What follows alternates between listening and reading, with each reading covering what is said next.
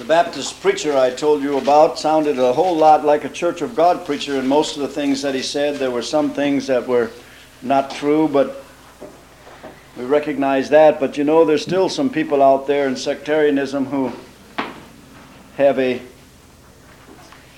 good concept of the Bible, and we have to acknowledge that, of course, for what it is. He was holding a tent meeting somewhere in Texas, and he told everybody the night before to bring their Bibles. He urged everybody to bring their Bibles to meeting. He loved to hear the pages ripple by. Well, I can understand how he feels because everything that we believe and the way we desire to live and walk is in here. It's laid out for us, so it's important that we read along with it, with us. So if you can read this morning, turn to Luke, the second chapter. We won't quite be like the old fellow that didn't have much education who said concerning the King James Version of the Bible, he says, the King James Version is the only, only one I ever read and the only one I ever preach from because if it was good enough for Paul, it was good enough for me. Well, Paul lived a long time before King James, but he didn't quite understand that. Jesus was a little boy at one time. He was a little baby. And then he grew up to be a boy and then a man. We're going to find out a little bit about that this morning in chapter 2 and 1. It came to pass in those days that there went out a decree from Caesar Augustus that all the world should be taxed. Well, that wasn't the whole world, because the whole world was not even discovered yet. It wasn't even the whole Roman world, which only existed around the Mediterranean area, or the Roman Empire as such the tax was centered around the area where the people lived. And the taxing was first made by Cyrenius, who was governor of Syria. And all went to be taxed, everyone to his own city. And Joseph also went up from Galilee out of the city of Nazareth into Judea unto the city of David, which is called Bethlehem, because he was of the house and lineage of David. They all had to go back to their own hometown, the county seat, or it would be the county seat here, but back there they had to all go to the town that they were born. Uh, to be taxed with Mary as a spouse wife, being great with child. Did you know that Mary didn't have to go? Only Joseph had to go. That's all that mattered. But in order to fulfill the prophecy that Jesus would be born in Bethlehem, Mary went along. See how the, the Lord worked everything out? And so it was that while they were there, the days were accomplished that she should be delivered, and she brought forth her firstborn son and wrapped him in swaddling clothes and laid him in a manger because there was no room for them in the inn. Now, the inns back there were a whole lot different than the motels and the Howard Johnsons and the Holiday Inns are today.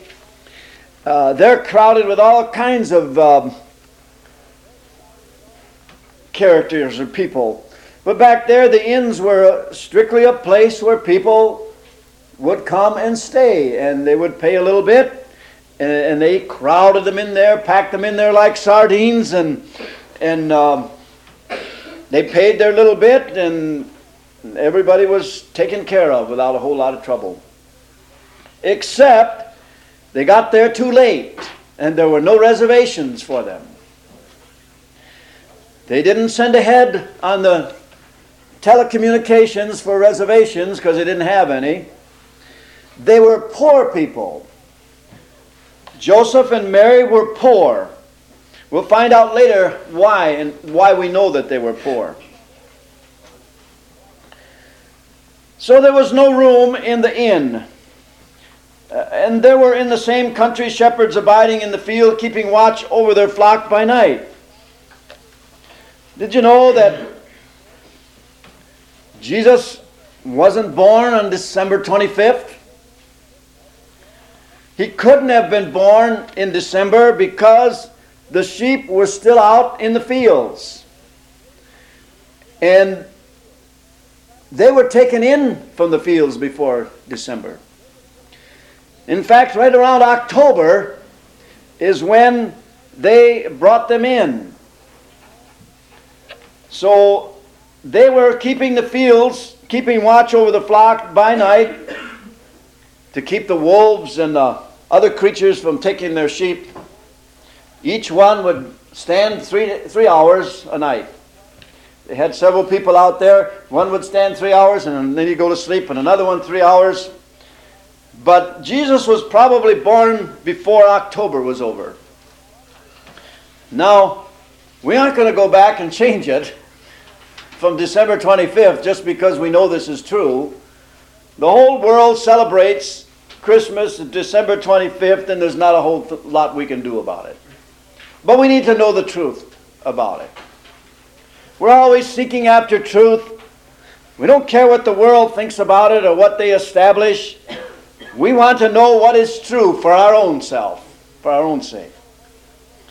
And lo, the angel of the Lord came upon them, and the glory of the Lord shone round about them, and they were sore afraid. Well, I suppose they would be. And the angel said unto them, Fear not, for behold, you know, they thought maybe judgment was coming on them. That God was sending judgment, and they were scared to death. Probably all, all the bad things on their conscience. But he said, Fear not, for behold, I bring you good tidings of great joy, which shall be to all people not just the Jews, everybody. For unto you is born this day in the city of David a Savior, which is Christ the Lord. And this shall be a sign unto you you shall find the babe wrapped in swaddling clothes and lying in a manger. And suddenly there was with the angel a multitude of the heavenly host praising God and saying, Glory to God in the highest, and on earth peace, goodwill toward men. The Revised Version says, Peace among men in whom he is well pleased, or peace among men of good will. Well, any way you look at it, it was an astounding revelation and announcement. Waited for so long of the history of the Jews, and now it was coming to pass. And it came to pass as the angels were gone away from them into heaven, the shepherds said one to another, Let us now go even unto Bethlehem and see this thing which has come to pass, which the Lord hath made known unto us. Let's go see what's going on over there. Let's take the straightest path, the brother said, to the place where all of this is happening.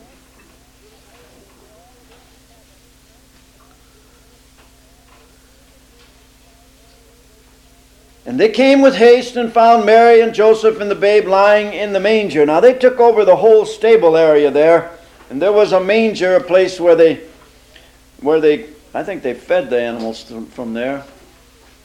Well, they cleared that out and laid Jesus in there. Just a little baby boy came into the world, a little baby boy, took on a human nature just like you and I and the writer said that God was with us in the person of his Son. Jesus came, one of the reasons Jesus came into the world was to reveal what God was like. We know the main reason was that he should die and rise again to be our Savior, but he also, while he was here, showed us what God was really like. And we have it all written down here. And so, when they had seen it, they made known abroad the saying which was told them concerning this child, and all they that heard it wondered at those things which were told them by the shepherd. They went out right away and became the first heralds of the gospel. And Adam Clarke made a very interesting statement in commenting on this verse. He said, Oh, what would the damned in hell give for those moments in which the living hear of salvation? Had they the same possibility of receiving it. What would the damned in hell give? If they just had a few moments They'd flock to the altar, confess and forsake their sins, and miss hell. But no, they don't have those moments. They had them, but they pilfered them away and fooled around with their time and with their soul, and now they have no moments anymore to hear. They're damned in hell forever and have nothing anymore to do with this world. Maybe they're thinking if only I would be back there for a little while, I'd do something about my soul. I kind of think that's what would be, what it'd be like. But then you think God gave them all kinds of opportunities while they were here and living, and they didn't do anything about it then. And then it was too late. They went around heralding it. But Mary kept all these things and pondered them in her heart, and the shepherds returned, glorifying and praising God for all the things that they had heard and seen, as it was told unto them.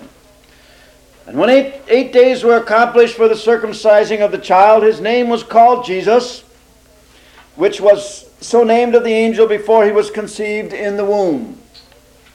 Jesus or Joshua or deliverer was his name and what it meant. The name Christ means the anointed one.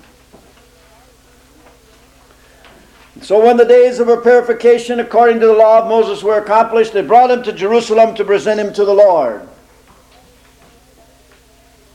And as it was written in the law of the Lord, every male that openeth the womb shall be called holy to the Lord and to offer a sacrifice according to that which is said in the law of the Lord, a pair of turtle doves or two young pigeons.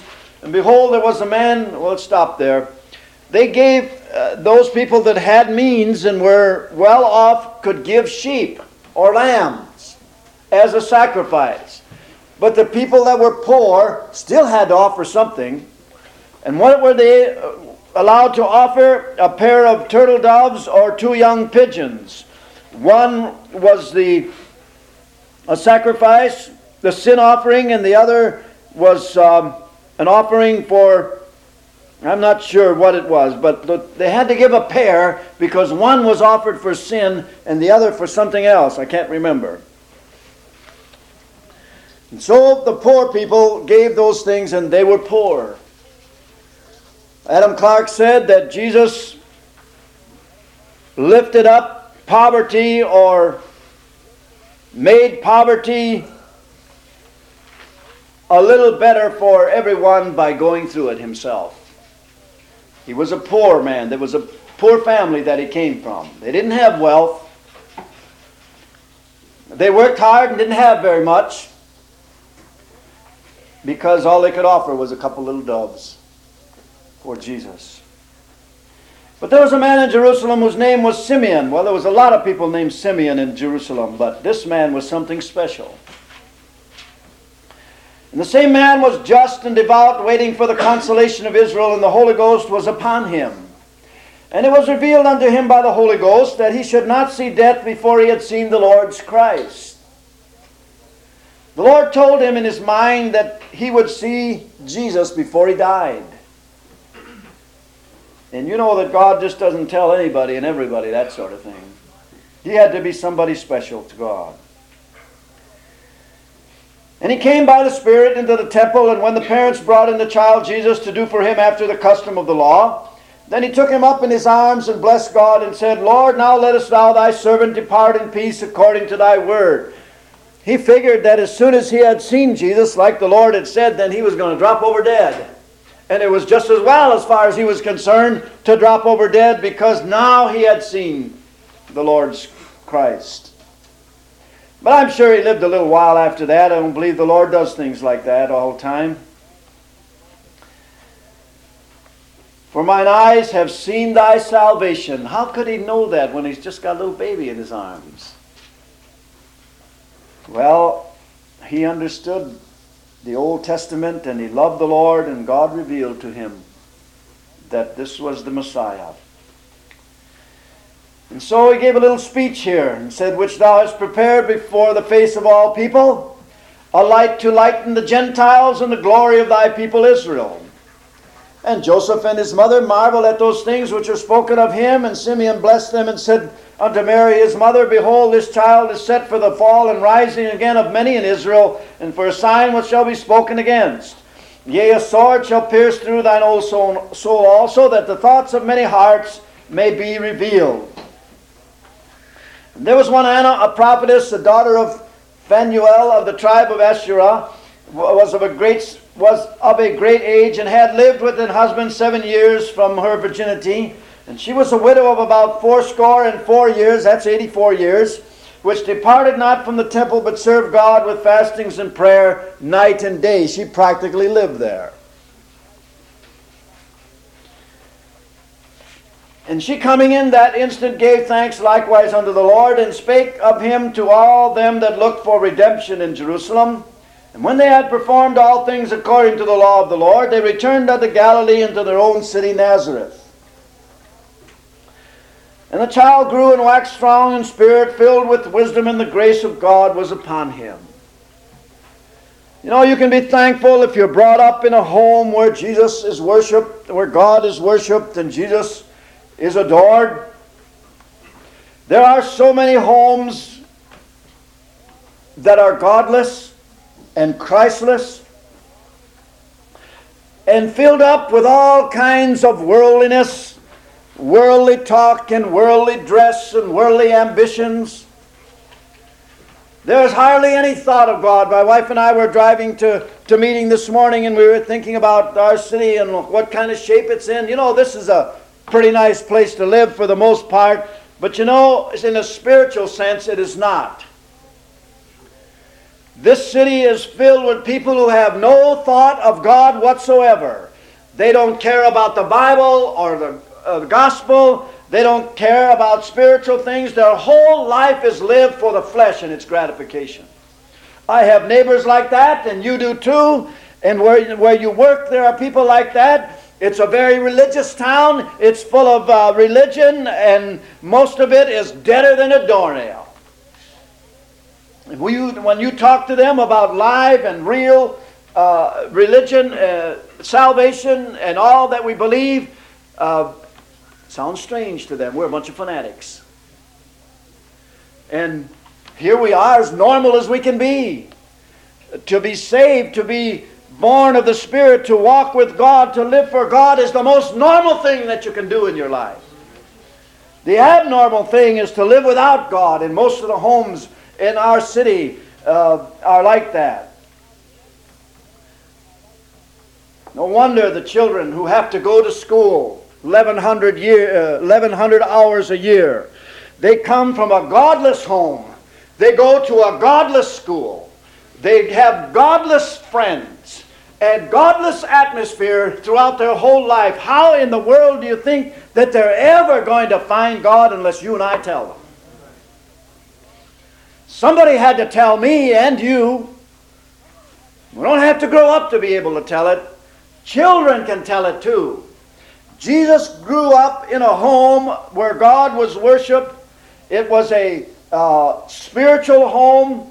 The Bible, uh, as much as they had, was taught continually in their home and in their school.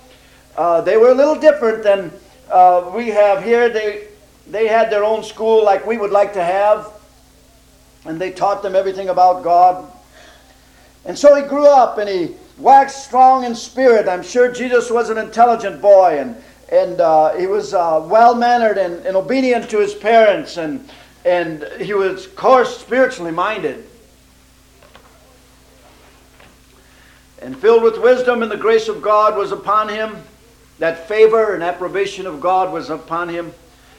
And now his parents went to Jerusalem every year at the feast of the Passover. And when he was 12 years old, they went up to Jerusalem after the custom of the feast.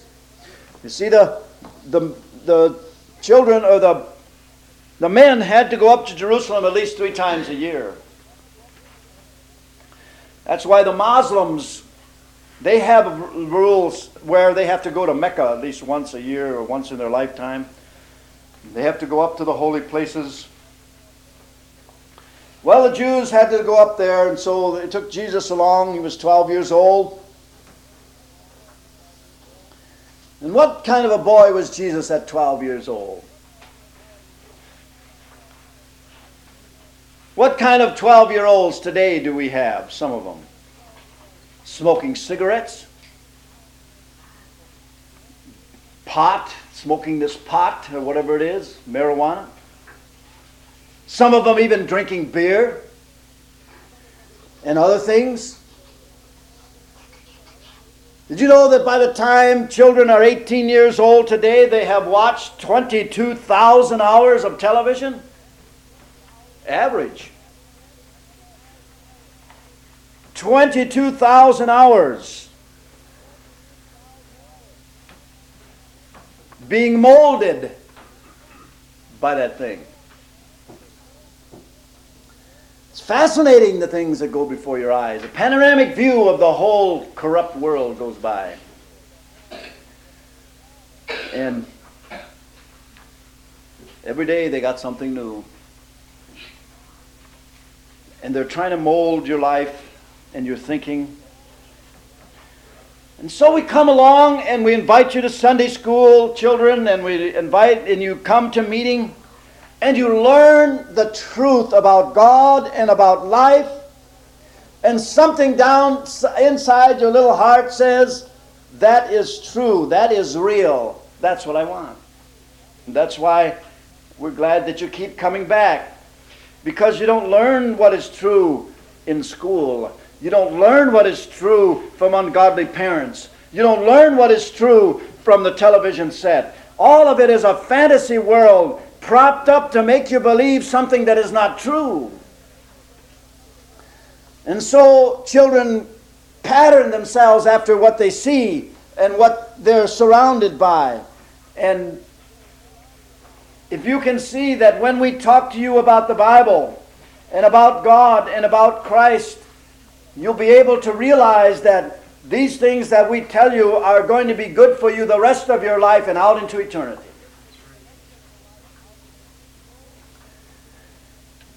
And so, when they returned, fulfilled their days as they're supposed to, they returned. The child Jesus tarried behind in Jerusalem, and Joseph and his mother knew not of it.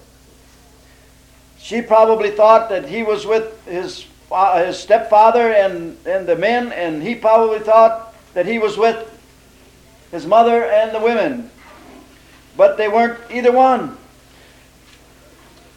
Supposing that he had been in a company and went a day's journey, and they sought him among their kinsmen and acquaintance, and when they found him not, they turned back again to Jerusalem and seeking him. And it came to pass that after three days they found him in the temple, sitting in the midst of the doctors, both hearing them and asking them questions. Are you curious when you come to Sunday school? When you come to church, are you curious about these things that we teach? Do you have an inquiring mind? Or do you have an inquiring mind about the world? And when you're at school and when you're with your friends and all of that, uh, are you more curious about what's going on out there in the world than you are what's going on when we teach you from the Bible? You know, I like to see children. Children are curious about a whole lot of things. Well, use your curiosity to find out about God. Why did God say this? Why did Jesus do that? Ask questions. Children are full of questions, and we got the answers right here. You go to school and and uh, you have questions, and they'll give you answers, but it's not the truth all the time. Your friends will give you answers, but it isn't the truth all the time. Be curious, it's all right, but about things that really matter. Jesus was curious. He sit, sat there and asked the preachers, sitting in the temple in the midst of the doctors, both hearing them and asking them questions. Uh, they were the supposed teachers and he was the student, but it was the other way around with Jesus. He was asking the questions of them and they were trying to give the answers. And, and all that heard him were astonished at his understanding and answers. Well, we know that Jesus was the most brilliant boy that ever lived, person that ever lived. We know that because of who he was, he understood all things. Even as a little boy, as he was growing up, God was filling his mind with a whole lot of things that uh, even the brightest of scholars don't even know. And they all heard him, were astonished at his understanding and answers. And when they saw him, they were amazed. And his mother said unto him, Son, why hast thou dealt with us? Behold, thy father and I have sought thee sorrowing. And he said unto them, How is it that you sought me? Wist you not I must be about my father's business? She said, Your father, and I've been looking for you. And then he turned around and he said, I'm about my father's business. Well, his father was a carpenter. That wasn't that's what he wasn't talking about his earthly father. He was talking about his heavenly father. And they understood not the saying which he spake unto them. And he went down with them and came to Nazareth and was subject unto them. But his mother kept all these things in her heart. And Jesus increased in wisdom and in stature and in favor with God and with man. Jesus was a spiritual child. He had spiritual curiosity. He was brought up, I understand and know, in a, in a godly home where you're not. But nevertheless, you are accountable for what you hear and what we tell you from the Word of God that is true. You are accountable in spite of what your parents do. And you have to stand before God as well as they do. And you can use your brain and your will and your heart to come to God and come to Jesus, even if they don't. Because the sins of the fathers shall not be passed upon the children, nor shall the fathers be responsible for the chil- children's sin. Every person is responsible for themselves when they reach the age of accountability. That's why children can get saved and walk with God while their parents do not. Or vice versa. Parents can be saved and walk with God and their children do not. Because it's an individual matter. And when God speaks to an individual, He requires it of an individual. Let's go over to chapter 4 and 1. And Jesus, being full of the Holy Ghost, returned from Jordan and was led by the Spirit into the wilderness and being 40 days tempted of the devil. Why would the devil tempt Jesus? Because he had a human nature. There's no way in the world that he could have tempted Jesus or God or the Holy Spirit anywhere else but here on earth. We know that Jesus was God on earth. But he had a human nature like you and I. And because he had a human nature, the devil tried to tempt him and appeal to his human nature. The difference between a human nature and a perverted nature is the difference between a saint and a sinner. When, we, when our human nature, which is corrupt from our birth, eventually causes us to transgress God's law, then it becomes a perverted nature. Then it can no longer be counted on. But it, it, it seeks to gratify the fleshly desires which are contrary to God. But when we get cleaned up and get filled with the Holy Spirit, our human nature then is again like God intended it to be, like Jesus was. The only difference between He and, eh, and us is that he was God and we're not. And we're not little gods either. We're human beings who have been cleansed by the blood of Christ and no longer desire the things that we did when we had a perverted nature. So, because of his human nature, the devil said to him, If thou be the Son of God, tried to make him believe that he wasn't. If you are, putting doubt in his mind. Command this stone that it be made bread. And Jesus answered him, saying, It is written that man shall not live by bread alone, but by every word of God. So that put an end to that one. And so the devil, taking him up in a high mountain, showed him unto all the kingdoms of the world in a moment of time. And the devil said unto him, All this power will I give thee, and the glory of them, for what is delivered to me, and to whomsoever I will give it. If thou therefore wilt worship me, all shall be thine. How did Jesus answer that? Get thee behind me, Satan, for it is written, Thou shalt worship the Lord thy God, and him only shalt thou serve. He answered him with the word of God. If Jesus had to do that, see how important it is for us? So, all these little talks called sermons everywhere, where they start out with a scripture and forget it the rest of the message and go on with their little stories and their jokes and whatever have you, uh, the devil just laughs at that. But Jesus said, It is written, it is written. He took his own word and stuck it in the devil's face. And that's what you and I have to do. And he brought him to Jerusalem and set him on a pinnacle of the temple and said unto him, If thou be the Son of God, oh, the devil, you know, he never gives up. Jesus blasted him in the face twice with the word, and he still kept going. He doesn't give up. He hasn't got enough sense. He'll just keep coming back, trying to wear you and I down until we say, Well, what's the use? I'm going back. If thou be the Son of God, trying to cast doubt again, cast thyself down from hence. Why? Because it is written, now he took the word of God. He's going to give it back to Jesus. The old preacher I heard that I've been telling you about said that when the devil came to Jesus, he said, uh, in effect, well, we're just going to find out right now who's boss. And here we're finding it out. He shall give his angels charge over thee to keep thee. See, the devil knows Scripture. And in their hands they shall bear thee up, lest at any time thou dash thy foot against a stone. He even knew it by heart.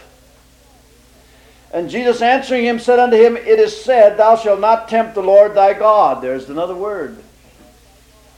When the devil had ended all the temptation, he departed for him from him for a season, just for a little while. But he always comes back. If you live to be a hundred years old, he'll still be coming back. And when you lay on your deathbed and ready to go out into eternity, he'll be standing right there trying to get you yet. Because that's the kind of evil being that he is. But if you live for God all your life and you're ready to die in the faith, and you're saved when you're ready to die, you can just laugh in his face and go right out there into glory.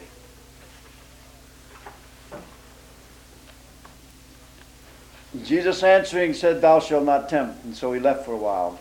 And Jesus returned in the power of the Spirit into Galilee, and there went out a fame of him throughout all the region round about. And he taught in their synagogues, being glorified of all. See, uh, the offense of the cross hadn't started yet, so they let him come to the church and preach. And he came to Nazareth where he had been brought up, and as his custom was, he went into the synagogue on the Sabbath day and stood up for to read. You know they never sat down when they read the Bible back there? When they talked about it, they sat down, but whenever anybody read it, they stood up. That was their custom.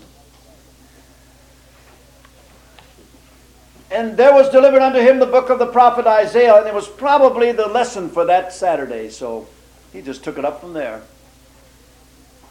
And when he had opened the book, he found the place where it was written, The Spirit of the Lord is upon me because he hath anointed me to preach the gospel to the poor. Did you ever notice that it's poor people that are more ready to hear than the rich? As soon as you start telling a rich person about the gospel and what the Lord requires of them, all of this property and material things and, and this wealth and this affluent living is going around in their head. You mean I would have to give up that maybe in order to do this? Forget it. That's about how fast they think of it. So the gospel is preached to poor people. Aren't you glad you're poor? What if you were rich like some of my neighbors? The wealthy doctor next door buys anything he wants to. And uh, the Jewish man a couple of doors away, he, uh, he's got plenty of money, just a young fellow. And, uh, and the banker down on the end of the row, uh, uh, the cul-de-sac, he's well off. And, and uh, the fellow I grew up with that goes to the Pentecostal church, he's well off. And he was poor at one time but he listened to false religion. But the Spirit is upon the Lord so that he can preach the gospel to the poor, so it isn't always so bad that you're poor. In fact, it may be to your everlasting good that you don't have much of this world's goods. You know, there were a lot of people in the Depression that came to God. I was just a little three year old boy, four or five year old boy then, um, and hardly anybody had any money, and a lot of people came to God. I mean, the Lord just stripped a whole lot of people of money during the, the Great Depression of 1929 and on into the 30s. And, and there weren't a, a whole lot of people that had any more money, and the churches were full of people. It was only when the country became affluent and the wars came along and, and the wealth came on that people forsook the churches in order to have uh, the good life, they called it. So be glad, in a sense, that you don't have a whole lot. Because, you know, the Lord said, I would that you may prosper and be in health, even as your soul prospers. So you can prosper and still walk with God, but for the most part, people don't. To preach the gospel to the poor, He has sent me to heal the brokenhearted. How many people are brokenhearted? They've had such a tough road to go that they just kind of give up and say, oh, what's the use? I don't care anymore. It's too hard for me. They have, they're brokenhearted. Well, the Lord came to heal brokenhearted people. And to preach deliverance to the captives. There are some people that no way, shape, or form can get up and come down to an altar and cry out to God, just can't seem to be able to do it. For whatever reason. Well, that person needs deliverance because he's held captive to a, uh, an upbringing of their life, to their, their mental disposition, or pride, or whatever goes on in a person's life. They just seem to be held back by something and they need to be delivered. And that's what he came to do to preach deliverance to the captives and the recovering of sight to the blind and to set at liberty them that are bruised to preach the acceptable year of the Lord.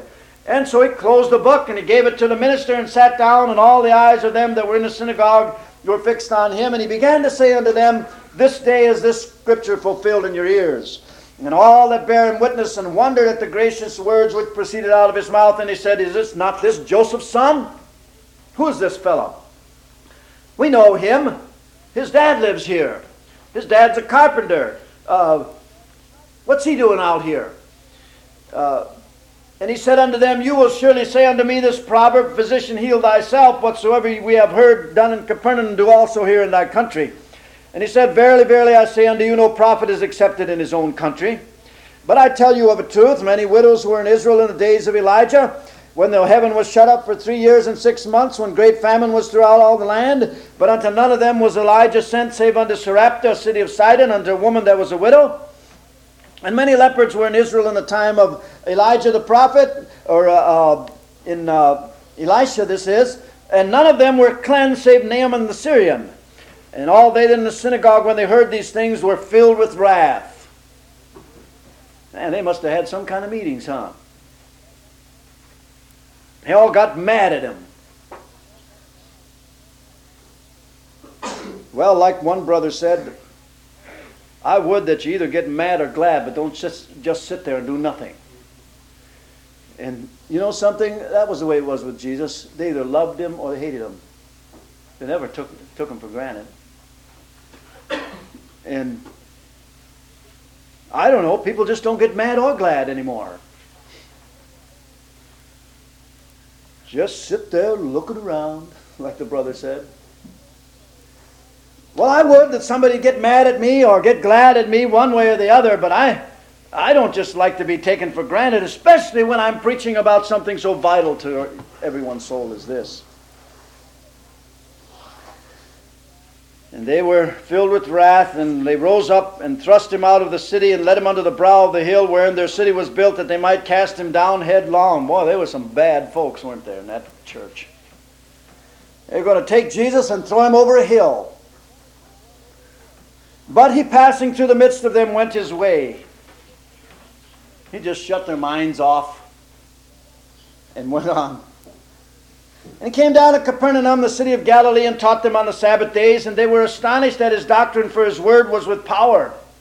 And in the synagogue there was a man which had a spirit of an unclean devil, and cried out with a loud voice, saying, Let us alone, what have we to do with thee, thou Jesus of Nazareth? Art thou come to destroy us? I know that who, thee, who thou art, the Holy One of God. The devils were talking. And Jesus rebuked him, saying, Hold thy peace and come out of him. And when the devil had thrown him in the midst, he came out of him and hurt him not. And they were all amazed and spake among themselves, saying, What a word is this! For with authority and power he commandeth the unclean spirits, and they come out. And the fame of him went out in every place of the country round about. And he rose up out of the synagogue and entered into Simon's house. That's Peter. And Simon's wife's mother was taken with a great fever, and they besought him for her. A great fever. She must have had about 106, maybe. This was Peter's mother in law. And he stood over her and rebuked the fever, and had left her, and immediately she arose and ministered unto him. And now, when the sun was setting, all that had any sick with divers, which means many diseases, brought them unto him, and he laid his hands on every one of them and healed them. Why do we believe in divine healing? Because Jesus healed. And he told us what to do about healing. And so when we get sick, what do we do? We do what he said. That's all he ever told. He told the disciples to go out and heal people. And he said, When I'm gone, I'm going to send the Holy Spirit, and he's going to help you do everything that I did. And not only that, but you're going to do it everywhere in the world except in this little place where I'm at. So you don't have to worry about getting sick. You don't have to worry about uh, hospital and doctor bills. From what I've been reading in the paper, the, the, the cost of being sick is astronomical.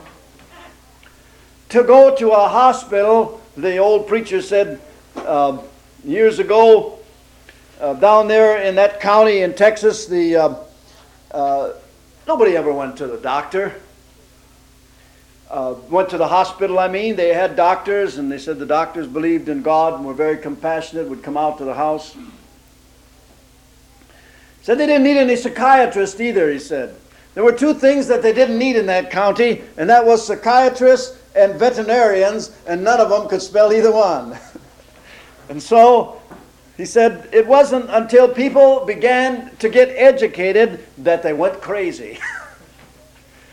and he said that uh, psychi- there was no such thing as psychiatrists, they didn't need any. When the horse got sick, they had home remedies, so they took care of that.